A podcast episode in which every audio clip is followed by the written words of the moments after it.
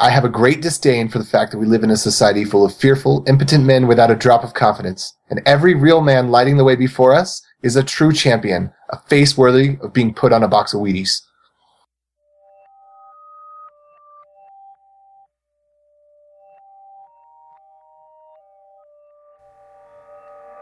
This episode is sponsored by Frontend Masters. They have a terrific lineup of live courses you can attend either online or in person. Their upcoming course is JavaScript to Node, which covers some advanced JavaScript topics and real-time web development with Node.js. You can also get recordings of their previous courses like JavaScript the Good Parts, AngularJS, CSS3 In-Depth, and Responsive Web Design. Get it all at frontendmasters.com. Hosting and bandwidth provided by the Blue Box Group. Check them out at bluebox.net. This episode is sponsored by Component One, makers of Widgmo. If you need stunning UI elements or awesome graphs and charts, then go to widgmo.com and check them out. Bandwidth for this segment is provided by CacheFly, the world's fastest CDN. Deliver your content fast with CacheFly. Visit cachefly.com to learn more. Hey everybody, and welcome to episode 101 of the JavaScript Jabber Show. This week on our panel we have Aaron Frost. Hello. AJ O'Neill. Yo, yo, yo, coming at you live from Provo. Joe Eames. Hey there. I'm Charles Max Wood from devchat.tv, and we have a special guest, and that is Tim Caswell. Hello. Welcome back, Tim. Thanks. So, you want to tell us what you've been up to lately? Yeah, I've been missing on the show because I've been busy working on js-git, and it's now getting somewhat sort of complete. It's very exciting. So is it oversimplifying it to say that it's Git implemented in JavaScript? Yep. Although that was what most people thought I was doing, so. That's what it sounded like from when you said I'm implementing Git in JavaScript. I know, right? I don't know how they got that. I got to work on my messaging. It's actually a long-term goal. And the real goal, which I think I explained on the original Kickstarter, is to make programming more accessible. Meaning you can program on more devices than you currently can. Like, how do you go to your iPad and check out your GitHub source code and edit it and test it locally and then push back? Like, that workflow just doesn't exist on many, many platforms. And one key piece that was missing was if I had Git in JavaScript, I could use Git anywhere. And yeah, that was why I started JS-Git. Yeah, but can't you install Git on Windows and Linux and Mac? I mean... Yes, but not all platforms. And on Windows, it's actually rather painful. I can see that. But like Chromebooks, they're fully functional computers. Like the high-end ones even have i5 CPUs, yet you can't still get on them. There's no way. Nope. You don't even have a command line. I mean, you do if you put them in dev mode and stick Ubuntu in a CH root, but that's a lot of work. So then how do you use JS-Git? How does this make it easier? So JS-Git, the library, is a very modular, very open reimplementation of bits of Git. Right now, I have most of Git core. You can create blobs, you can create trees, commits, and annotated tags. There's some helper libraries for like walking history linearly, because Git history is actually a directed graph, as is Git itself. Git is not a tree. Git is also a directed graph. And so I have code that takes this low-level database, essentially, and lets you work with it in various ways. And the platform bits of it are modular, so you can use this in a browser with IndexedDB as your backend, or local storage, or memory. I'm going to write a WebSQL backend so it can run on Safari, because Safari only does WebSQL for whatever reason. There's a Node version that can use LevelDB or the file system. There's a Chrome app version that uses Chrome's local storage, or Chrome's native file system access, or in Firefox OS there's native APIs, or in Windows apps there's native APIs, and so forth. Every platform has different APIs and different abilities, and I want it to work on all of them, because that's my goal, is to have this running everywhere. Wow. So how much of the work was implementing the Git features, and how much of the work was making it work on all those different platforms? I'd say at least half of the work was the cross-platform bit, and understanding even what I wanted, how I wanted to organize it. Like, when you're working in Node, for example, you have NPM, and you know this. And so when you want a dependency, you add it to your package.json and you npm install it and you're done, right? Now, let's just suppose that suddenly you don't have Node anymore. You don't have npm. You don't even have a command line. Now, what are you going to do? How are you going to manage your dependencies? But you still want to work with Node because you still want to be in this environment, but you also have to support all these other environments. These were really hard questions. Wow. So can I ask a question real quick? Yes. We keep on using the word, was it hard? Are you done? Like, how far into this thing are you? Is it usable? It's usable now. So wow. I've spent the last 2 months making a Chrome app that's an IDE that ties a lot of this together, because my original goal was to make programming more accessible. JS-git was just a major part of that. Wow. So you can go to the Chrome store right now and download the beta version of my app and any machine that has Chrome, and it runs great. What's the name of your IDE? Right now the name is just Tedit. Okay. Yeah, I was looking at that. I probably should figure out a better name for it. But the reason I don't say that JS-Git is just re-implementing Git is because that would be easy, actually. At least the core parts of Git. And several people have started that. But my intent was more to solve this other problem of making development work on other platforms. Sometimes when you say the JS-Git project, that may encompass all these other things that I did as part of that, whereas the JS-Git repo itself is just the code that implements the Git semantics. So this Tedit, like... it's integrated with Git. Like, I could push to a GitHub repo. Yes. At the moment, the pull and push is broken. Okay. But it does have this other ability where you can live mount a GitHub repo using the REST APIs. And remember when I said JS-Git's backend is pluggable? Yeah. You can use any database as your storage. So what it does is when you're mounting a GitHub repo, it uses GitHub as your file system. Wow. Like, it's an NFS mount to GitHub. When you create a text file and hit save, that blob is saved directly to GitHub. When you modify a tree, that tree is saved to GitHub. And when you make a new commit, the new commit is saved to GitHub. And then it updates the head ref or whatever branch you're on. And so while you're working, everything's invisible. None of it can be seen on GitHub. Like, your history doesn't change. But as soon as you make a manual commit, it's all public. It's instant. You don't have to push.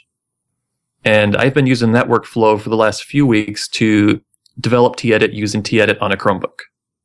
Or Windows, or whichever machine I'm on. It really doesn't matter. This is how I'm able to use Windows without crying. It doesn't matter. So do you like mount a certain branch that you don't care that there's a million commits on? Or what are you doing? No, I usually mount master. It doesn't create a million commits. Okay. So are you familiar with Git's internal structure? The trees and the blobs? No. I wish I was. I'm sorry. So let me give you the high-level overview. It's actually fairly simple. So Git core, Git internals, not the C library. That stuff's crazy. But the semantics is you have a blob, which is a file, or a symlink, or basically just data. The hash of it is literally the SHA-1 hash of that data plus some header. So they're really, really simple. And then a tree represents a folder, and it just contains a listing of this file name points to this hash, this file name points to this hash, this file name points to this hash.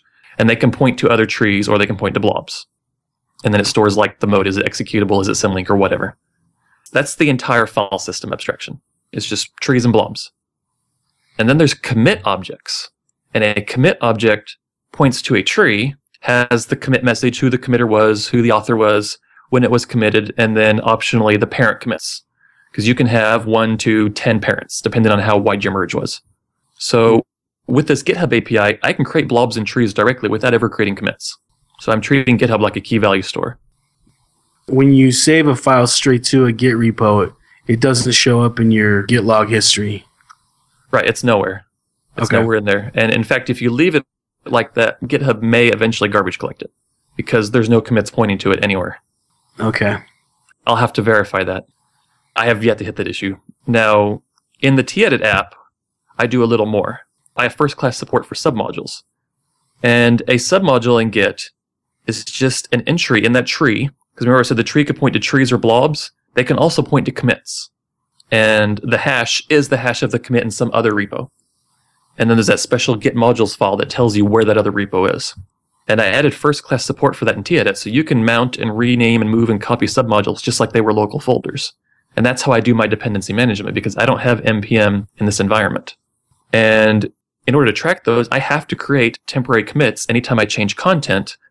But these temporary commits don't create history because I just set their parent to the old parent. They don't remember each other. And then when the user makes a real manual commit, I just squash all the temporary commits and they're gone. Your project's public history, you see nothing until a manual commit, and then that's all you see. So even though there are perhaps hundreds of temporary commits, they're completely invisible and they're garbage collected by the backend, whatever that may be. Mm. Wow. So what if you're hosting your repository somewhere other than GitHub, where you don't have the REST API? then that's why you need to wait for me to finish Tedit. I have tests for that, and I was making good progress on it. And then I had to take a break and do some consulting work.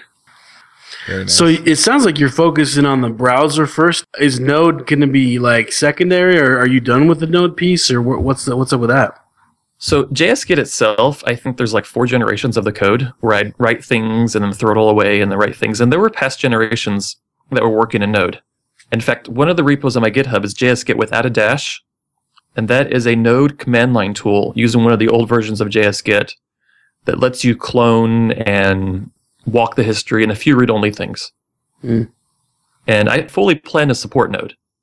Right now, a lot of my websites on creationix.com are actually hosted using JSGit. I have this project I'm working on that lets you take a GitHub repository and mount it using the same mounting technology and then serve it from that mount directly. So it's kind of like GitHub Pages, like GitHub.io, except it has the same build system as Tedit, the same build rules. Mm. That's interesting, man. I plan to support Node. There's a lot of people who want to use it. I just haven't focused on it because if you have Node, I assume you have a command line and you have access to real Git already. Right, I can't think of a use case where you'd have Node but no way to use Git. Yeah, that's true.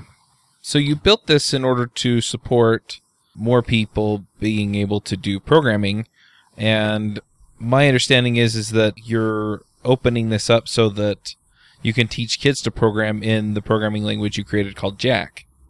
Right, that's a future plan. I've been working on language research for years. I worked on CoffeeScript way back before it was popular. I had an old language called Jack back then. I delved into Lua pretty deeply. I ported all of Node to Lua just for fun. That took about a year. And Lua was close to what I wanted. I want something that's simple, that doesn't have a lot of exceptions to the rules, but has a similar semantic to JavaScript. There's a lot I like about JavaScript. It's very flexible. It's very powerful. But as every JavaScript developer knows, there's a lot of gotchas in it that are just really weird and really confusing to newbies who are learning to program. Jack language is essentially a simplified version of JavaScript with a little bit of the goodies from Lua mixed in. Interesting. So I'm a little curious, how long do you think it's going to take you to reach your vision of this? I don't know. It's getting close. The Tedit app right now is functional. I mean, I've been using it for my main development for several weeks. It's by no means user-friendly or something that kids would like to just pick up. But most of that's just UX stuff, just needs some polish in the interface. The workflow I've created with the submodules and the build system and the hosting platform that goes along with it is actually pretty complete.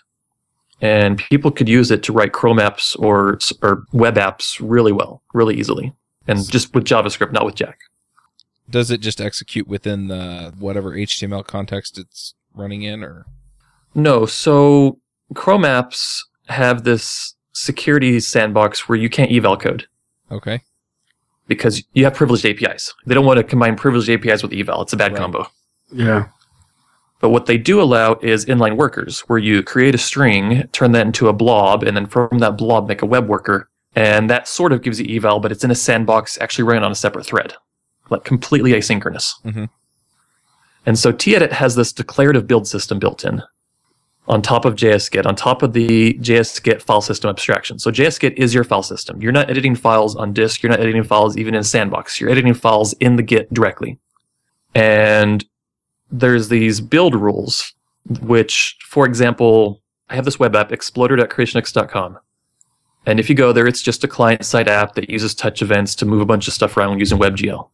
But the app works offline. And the reason it works offline is because I have an AppCache Manifest. Now, anyone who's worked with AppCache Manifest knows they are a royal pain in the rear. Yep. Have you guys worked with them? They're really horrible. Painful. The worst part is when you can't update it because you can't update it. Exactly. Yeah. Exactly. I'm excited for the Service Worker API coming out. Oh, as am I. I can do some really interesting things with that, with JSGit. But it's not there, and it's a long ways off. So we have AppCache for now. So what AJ pointed out is the update part, and that is the biggest pain for me. Even when the browser is behaving and there's no weird quirks, you still have to update your app cache every single time you change anything else, or the browser will simply never even check. It's a feature. It's a design. So using T-Edit's build system, you can make a dynamic app cache file that renders itself using an app cache filter. And what this will do is it'll take a list of files. It will then read all those files using T-Edit's build system recursively, which generates an E tag for each file, And then I append those E tags as comments in the app cache. And so the end result is I'm in the editor. I edit my JavaScript file, save, go over to my browser and hit refresh. And it will dynamically render a new app cache with new E tags, which makes the browser refresh and everything works great. It's the holy grail of development is you edit your code, flip over, hit refresh, and you see your changes. And with this dynamic on-demand build system, declarative build system, I'm able to do that. There's no command line. You don't have to go down and say grunt or gulp or whatever, run this. It's all automatic. You just declare your rules and how to create the dynamic files, and they're all created dynamically in these safe sandboxes. The hosting platform that goes along with it has the exact same capabilities. So how have you found using these multiple threads on Chrome apps? Has that been performant, or have you had any issues with the web worker stuff, or is that all working well? I never had many performance issues to begin with. I'm sure it probably helps a little in the UI responsiveness. As far as problems, I've just hit a few. I mean, generally all this stuff is very cutting edge. I found many bugs in GitHub's API. I found several bugs in Chrome. I crash my Chrome a lot more often than I would like. But the people at Google are always very interested in, how did you crash Chrome? Give us a bug report. They take that seriously. And the web workers, I have these intermittent issues where it'll say the data that I'm trying to post across the channel is not valid, that it can't be serialized. But a minute ago, it was fine. And I haven't seen it lately, so maybe they fixed that bug. Other than bugs, I haven't had any issues with it. It's just a lot of these are new APIs that haven't been tested as well. Right. That's interesting, man. I was interested in kind of a little bit more background on this project, if it's okay. Have you guys talked about this on an earlier show? Have you guys talked to Tim about js-git on an earlier show, or is this the first time? This is the first time. How was your Kickstarter experience? Was that cool, or, you know, kind of how was that experience in getting this thing going off and going, and what kind of support did you get from the community, moral and otherwise? But how was that? Was that pretty cool? That's a great question. So about a year ago, I decided that I wanted to really make this JS-Git thing, but I was too busy doing consulting full-time or contract work. I couldn't really do it because it's a huge project. So I heard a Kickstarter and created a Kickstarter, and within 12 hours, I'd hit my goal. Wow. Which taught me two things. One, people thought this was a cool idea, and two, my goal was way too low. Yeah, totally, right? That's like, what I thought. When I saw your goal, I was like, dude, this guy's smoking. It's going to take way longer than that. You were right. So with Kickstarter, like, what's your minimum goal? Because if you don't reach this, you don't get money. And I took that literally. I'm like, well, my minimum goal, I thought about, like, okay, what would make it worth my time to fire all my clients and work on this full time? Like, how much, what would be the absolute minimum time I would need to make this even worth it? And so I figured that out, and it was a fairly small number, but that was the minimum. That was just to get started, not to re-implement all of Git. That would be insane. Nobody's that fast. Yeah, no. And so I post this minimum goal, and everyone just assumes, oh, this is all the money he needs. Fabulous. It's funded. We're done. Yeah. And as soon as it hit the goal, it just slowed down to a crawl. Oh, man. So if you ever do a Kickstarter, unless it's just hugely popular or you have really good goodies to give people, you're not going to go much past your goal because people are going to assume the goal is all you need. That's interesting. I really wish they had like tiers or something built in where I'd say, no, I really need this if you want. And I even added stretch goals, and it helped a little. But I had no idea how long it was going to take to develop these things. I knew it was going to be more than a couple months. But, I mean, that's really hard to estimate. No one's really done this before, because I also had to solve all these cross-platform issues as well. Yeah. I was just going to say, did you want me to talk about the second fundraiser as well? Yeah, go ahead. I didn't even know about it. Go ahead. It was on BountySource, right? Yeah, it was on BountySource. So the Kickstarter money eventually ran out. Obviously, it didn't last that long. But I did make a stretch, what was it, like 6 months? It was stretching. Wow. And then they came to me. They said, we're like Kickstarter, but we want to support open source projects in particular. And they said they would handle the stickers. They would handle the T-shirts. Because with BountySource, I had to order my own stickers, do all the mailing. And that alone was hundreds and hundreds of dollars and lots of time just to print and ship all these backer rewards. And BountySource, what they came to me and said, we'll handle all that for you. We'll just take a cut off the top to pay for it. Wow. And so I made another fundraiser on BountySource with a more realistic goal. And that fundraiser started out really slow. It was terrible. I think I was several weeks in and nowhere near the goal. Wasn't it like 12 hours left and then Mozilla donated like 78% of what you needed? Yeah, Mozilla saved me on that one. Pretty much. Mozilla is awesome. They were also the largest donator in the first one. Basically, if you're doing something cool with JavaScript, Mozilla likes that. Wow. Because They're a nonprofit and they want to support the web. So they have very different priorities. Why do you think the second one was less funded? Do you think it was because the site's just not as well known as Kickstarter, or what do you think the deal was? That may be part of it. I don't know. I expected a lot of the people to come from my personal network, but my personal network, I've learned, is not actually that large. Mm-hmm. Like, it feels to me that a lot of people know me, but no, that's actually not the truth at all. That's just the way it feels in our self-selected social networks. There's a lot of reasons. I actually went to several conferences and talked to companies and asked them why they're not donating. Like, I was sure that Google and GitHub would give me a ton of money because, well, this makes their products better. And in the end, neither one donated anything. Wow. Yeah, that's really strange. And I know why, and it's interesting, but just different priorities, different ways to do business. But the BountySource, like, it was eye-opening to see how much slower the second fundraiser was. I think part of it was because a lot of the people who knew me and funded the first one were questioning why I needed more money because they had assumed that was all the money I needed. And they were less inclined to fund again when I'm just asking for more. And part of it, like you say, maybe because BountySource is less well-known than Kickstarter. Maybe they're not as trusted. I don't know. I'm sure there's a lot of reasons. But you did meet your goal. Yeah. Mozilla saved me, and so I was able to work on it full-time for another few months. Around New Year's, the money started really getting low. And so that's when I pivoted and started working on this Tedit product with hopes of maybe selling Tedit. Of course, the day I was going to launch the beta for Tedit, GitHub announced their editor and kind of blew that out of the water. Yay. Not that I blame them. They've been working on it for 6 years. Yeah. It's been a long time in coming. Yeah, it's exciting.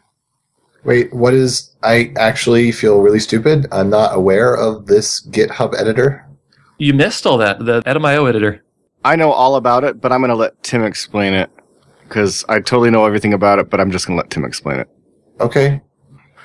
Yeah, I don't have a whole lot to say about Atom. It's a CoffeeScript thing like brackets written by GitHub people that lots of people are interested in. It looks like Sublime. It's a native app.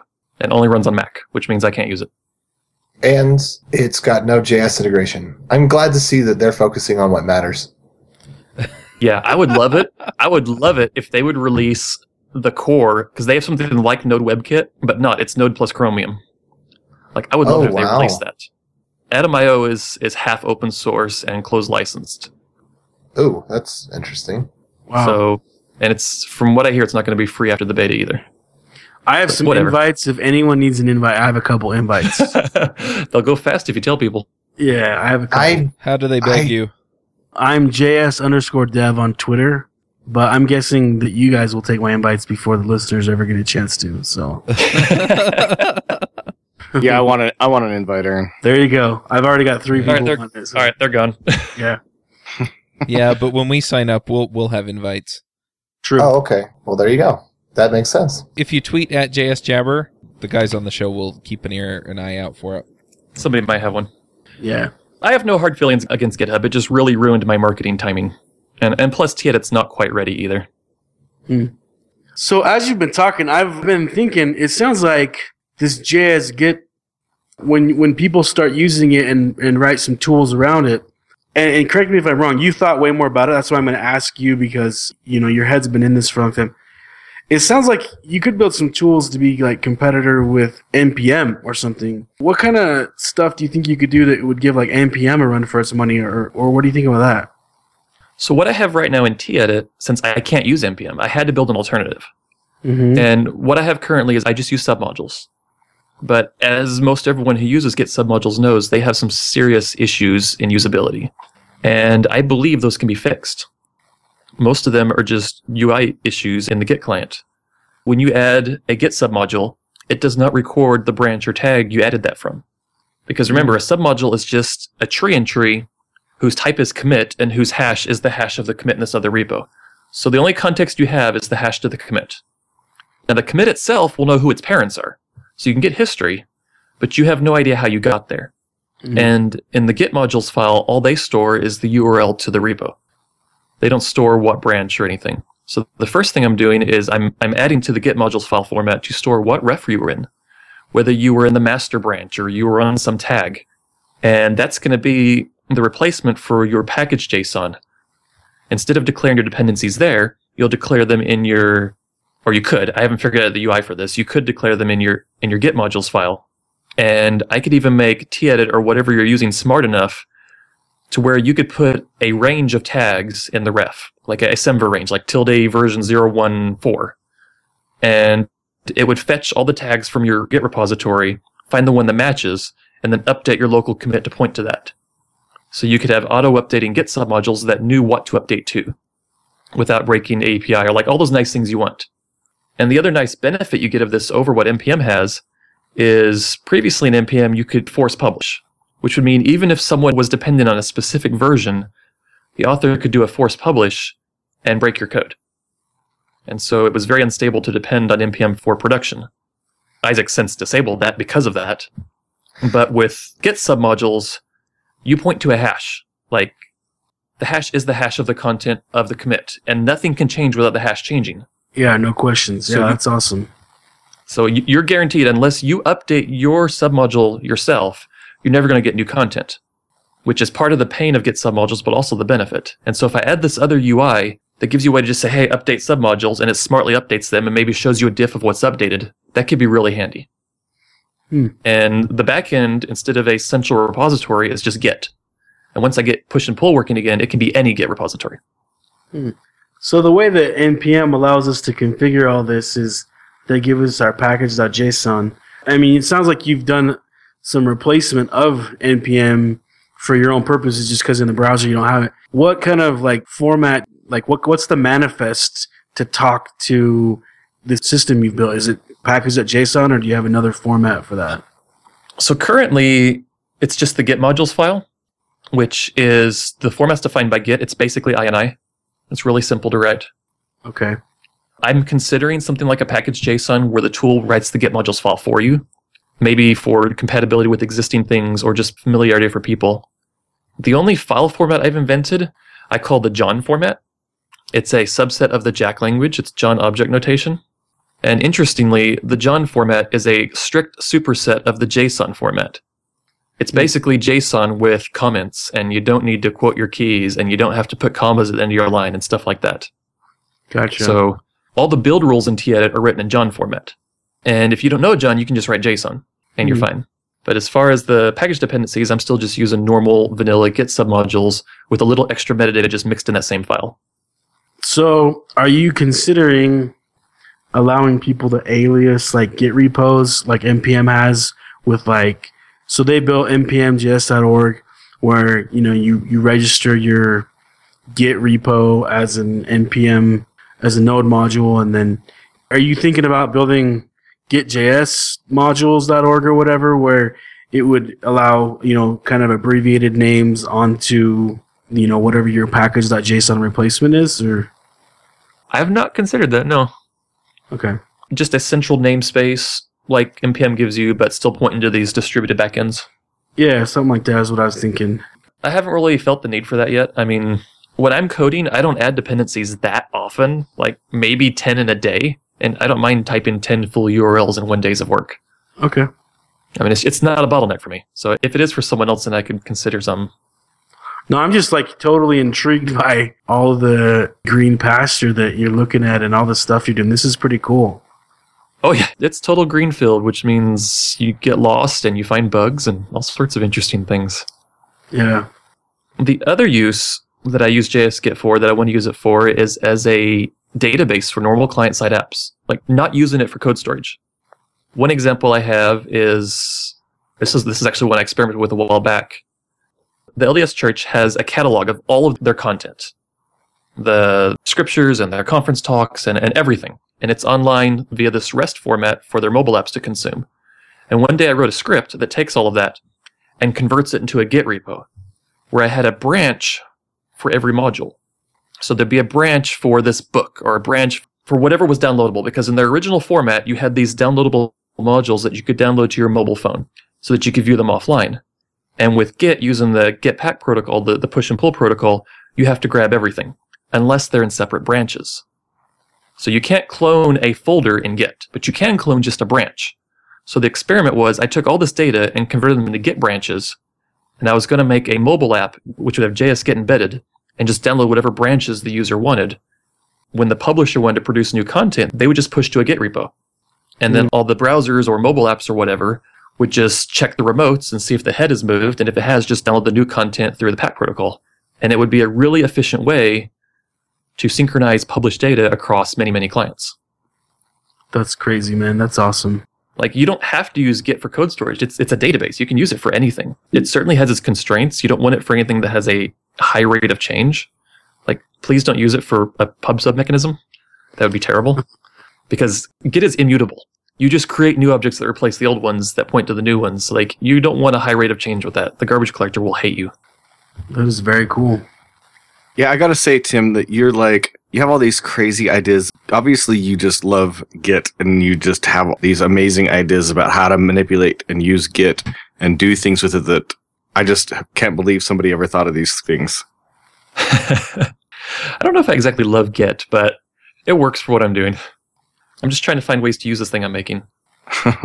I very much am guilty of the make the technology, now let's find a use for it. Where do you see js-git and tedit going in the future? So js-git, for sure, is an open source project. It will always be.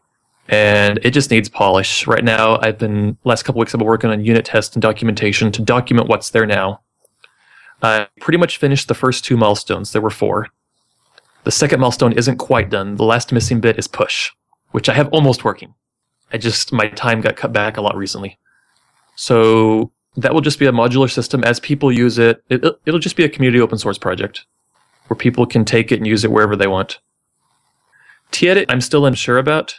I would love to just give away everything I make for free. In my ideal world, this is how it would work. I would make things that are valuable, and the people who find them valuable would give me money and then repeat.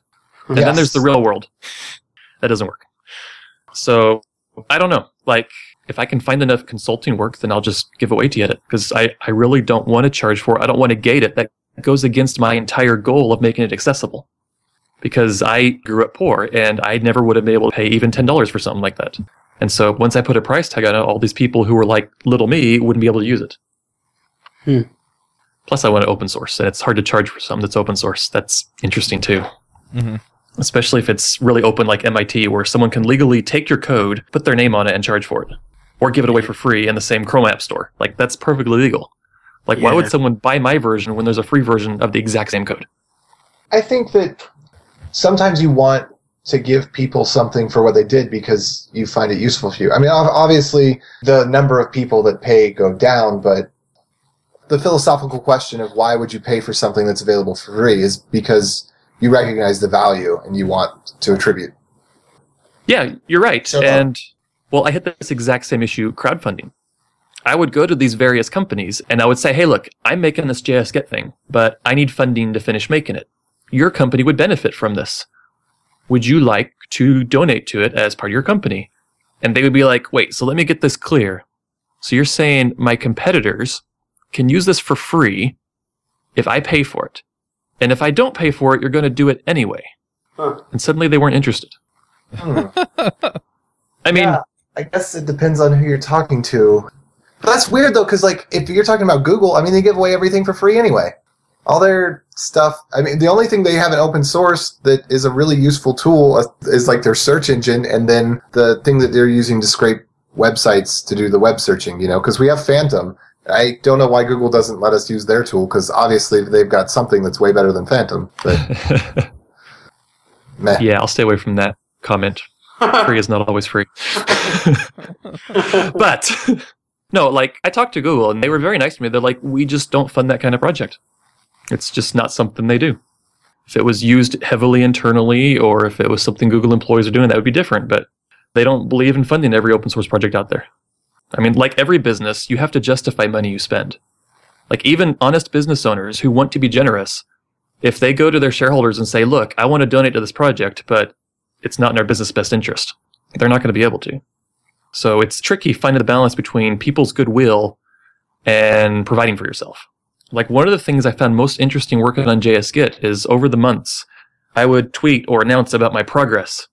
And half the replies were like, I don't really care so much about your technology, but would you please write a book about how to be self-funded? Would you please tell me how to work on your passion and make money? Like, people are very, very interested in that. Right. And most of the people that follow me on js-git are following me because they think it's cool that I'm trying to bootstrap and make this open source thing. They also think that js-git is cool and interesting and weird, but more they're interested in how can I do the same thing? And that's a problem I have not solved yet because I myself am barely making ends meet. So obviously it doesn't work, but it sure was fun. Yeah, we need to find the path to riches so that we can concentrate on what's important. Yeah, I don't know if you guys talked about it last time, but Isaac has some very interesting ideas along those lines. He has a post on Medium about why current money in open source is wrong. It's a very interesting read. Huh. Can you put a link in so we can put it in the show notes? Yeah, I'll find a link. So eventually, I mean, I think the end game here, and correct me if I'm wrong, I'm not trying to assume anything, is that, you know, grunt builds and gulp builds and our Chrome apps and whatever, you know, platform we're on uses Tim's js-git implementation, and there's a myriad of tools built on top of that. I mean, does this replace NPM? That's a serious question. Like, I'm not sure what to say. Like, does it replace NPM? I mean, is this that big? It could. I mean, technically, there's no reason it couldn't. Now, we all know that technical doesn't mean anything in markets. And NPM has a tremendous amount of value. It has a huge community. It has a huge amount of data in it and a lot of people who love it. And I'm not even going to try to compete with that. I'm just trying to make something that works in a wider variety of cases and works for me. But I mean, technically, I've been working on node modules recently using Tedit, which is a little wonky, but you can do it. And while you still need Node installed on your machine to run the code, you don't need NPM on your local machine. You can just use Tedit for everything else. It's very interesting, which of course means no native modules because there's no compiler in Chrome for that. That would be crazy. So you use Tedit and the js-git stuff to pull down the node modules, and then that way you don't have to do npm install. Right. And then you can run your node stuff. Right. If you go to js-git on GitHub, you'll notice that in my package.json, all the dependencies are git URLs. So that even if you npm install js-git, you're going to use git URLs for all of its dependencies. Huh. And in fact, I don't think I've published any of that to NPM in a while. I've just been too busy trying to get this other stuff working. So the version of js-git on NPM is actually quite old. But if you want the current code, you just npm install from the git URL instead of the js-git name in the npm registry. Because npm works fine with git URLs. You just need a package.json with the right formatted dependencies. That's so, cool. So when you're famous, you'll remember us, right? When I'm famous, right. Good, just checking. You're famous in my heart, Tim. Yeah, Timmy C's already famous for us, man. Awesome. I meant world famous, nice. Not JavaScript famous. You meant when js-git solves the impending zombie apocalypse, right? That's right. Yeah, okay. Right, that zombie module, yeah. Yeah. You gotta kill the zombie processes. Yeah. Actually, I'm pretty sure Rebecca Black already did that.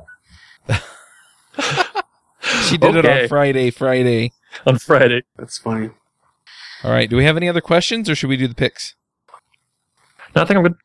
Anyone else? Yeah, I'm good. All right. Well, if they have any other questions or they want to check up on this, what's the best way to do that? There's a JS-git repo on GitHub, js-git. There's the Tedit repo. They're both under CreationX, or just send me an email, tim at creationx.com. Or when Twitter's not broken, you can ping me on Twitter. I'm at CreationX. Gotcha. All right. Joe, what are your picks? First, I'm going to pick the book, The Power of Habit. I was on a long drive over the weekend on vacation. I needed something to listen to, and so I was listening to The Power of Habit, which I've listened to before, and it was just such a really interesting book. I've really just enjoyed listening to it the second time again. It's been a couple of years since I listened to it the first time, or a year. Anyway, I really enjoyed it. So it's all about personal habits and organizational habits and how to change your habits and how to create new habits and how to identify bad habits. And it's a really interesting book, both, you know, for a personal perspective and for your organization. I also want to pick a game. It just came out today in kind of like its early access on Steam, and it's called Frozen End Zone. And it's basically a sport game kind of like football, but it's a tactical game, sort of like a turn-based tactical game based on football. And it's done by the people who did Frozen Synapse. So really awesome looking game. I haven't actually played it yet, but it looks really cool. The Penny Arcade guys are talking it up. So I'm going to pick that game. And then my last pick is going to be the conference, That Conference, which I picked last year, which is a conference held in Wisconsin at a huge indoor water park. It's a technology agnostic conference. Talks are about anything. So JavaScript talks, cloud-based talks, all kinds of stuff, mobile. And it's a really fun environment, really fun place to go hang out. They do a lot of bacon. And that, in my book, makes it a winning conference no matter what they're talking about. So those are my picks. Awesome. AJ, what are your picks? All right. So since we mentioned the zombie apocalypse, I have to pick a YouTube video that was put together by a bunch of 12 and 15-year-olds called Doomsday, which is a parody of Friday. And they definitely demonstrate that we've got that under control. And let's see what else. So Stripe. Stripe is freaking awesome. And this is the reason why. Because Stripe puts money in your bank account, which is what we all want as developers. But here's some sweet things they do that I think everyone needs to pay attention to and copy. On their developer documentation, they have an API key and an API secret that are a working API key and secret that everything that you do with them works just as if you were doing it for real. So, you know, except obviously you don't get money in your bank account from it, but you can just copy and paste their documentation and within 5 minutes be using their tools. And I think that's really awesome. I mean, it's just mind-blowing to me that they've done the one obvious thing that no one else is doing. With all of their APIs, you know, you have to register and you have to sign up and, you know, so there's this barrier to entry and they're working with payment processing. So it's totally worth the barrier to entry to figure that stuff out. But they have taken just one part of this process that lots of us have been ignoring and made it simple. They give you the API key and the API secret and the tokens and all that stuff in the example documentation. So you can build your stuff out, you can get it working, and then you can just swap it out with your keys and pray that you don't forget to swap it out with your keys so that the money actually goes into your bank account. Also, I'll pick PouchDB. CouchDB is what I'm picking there.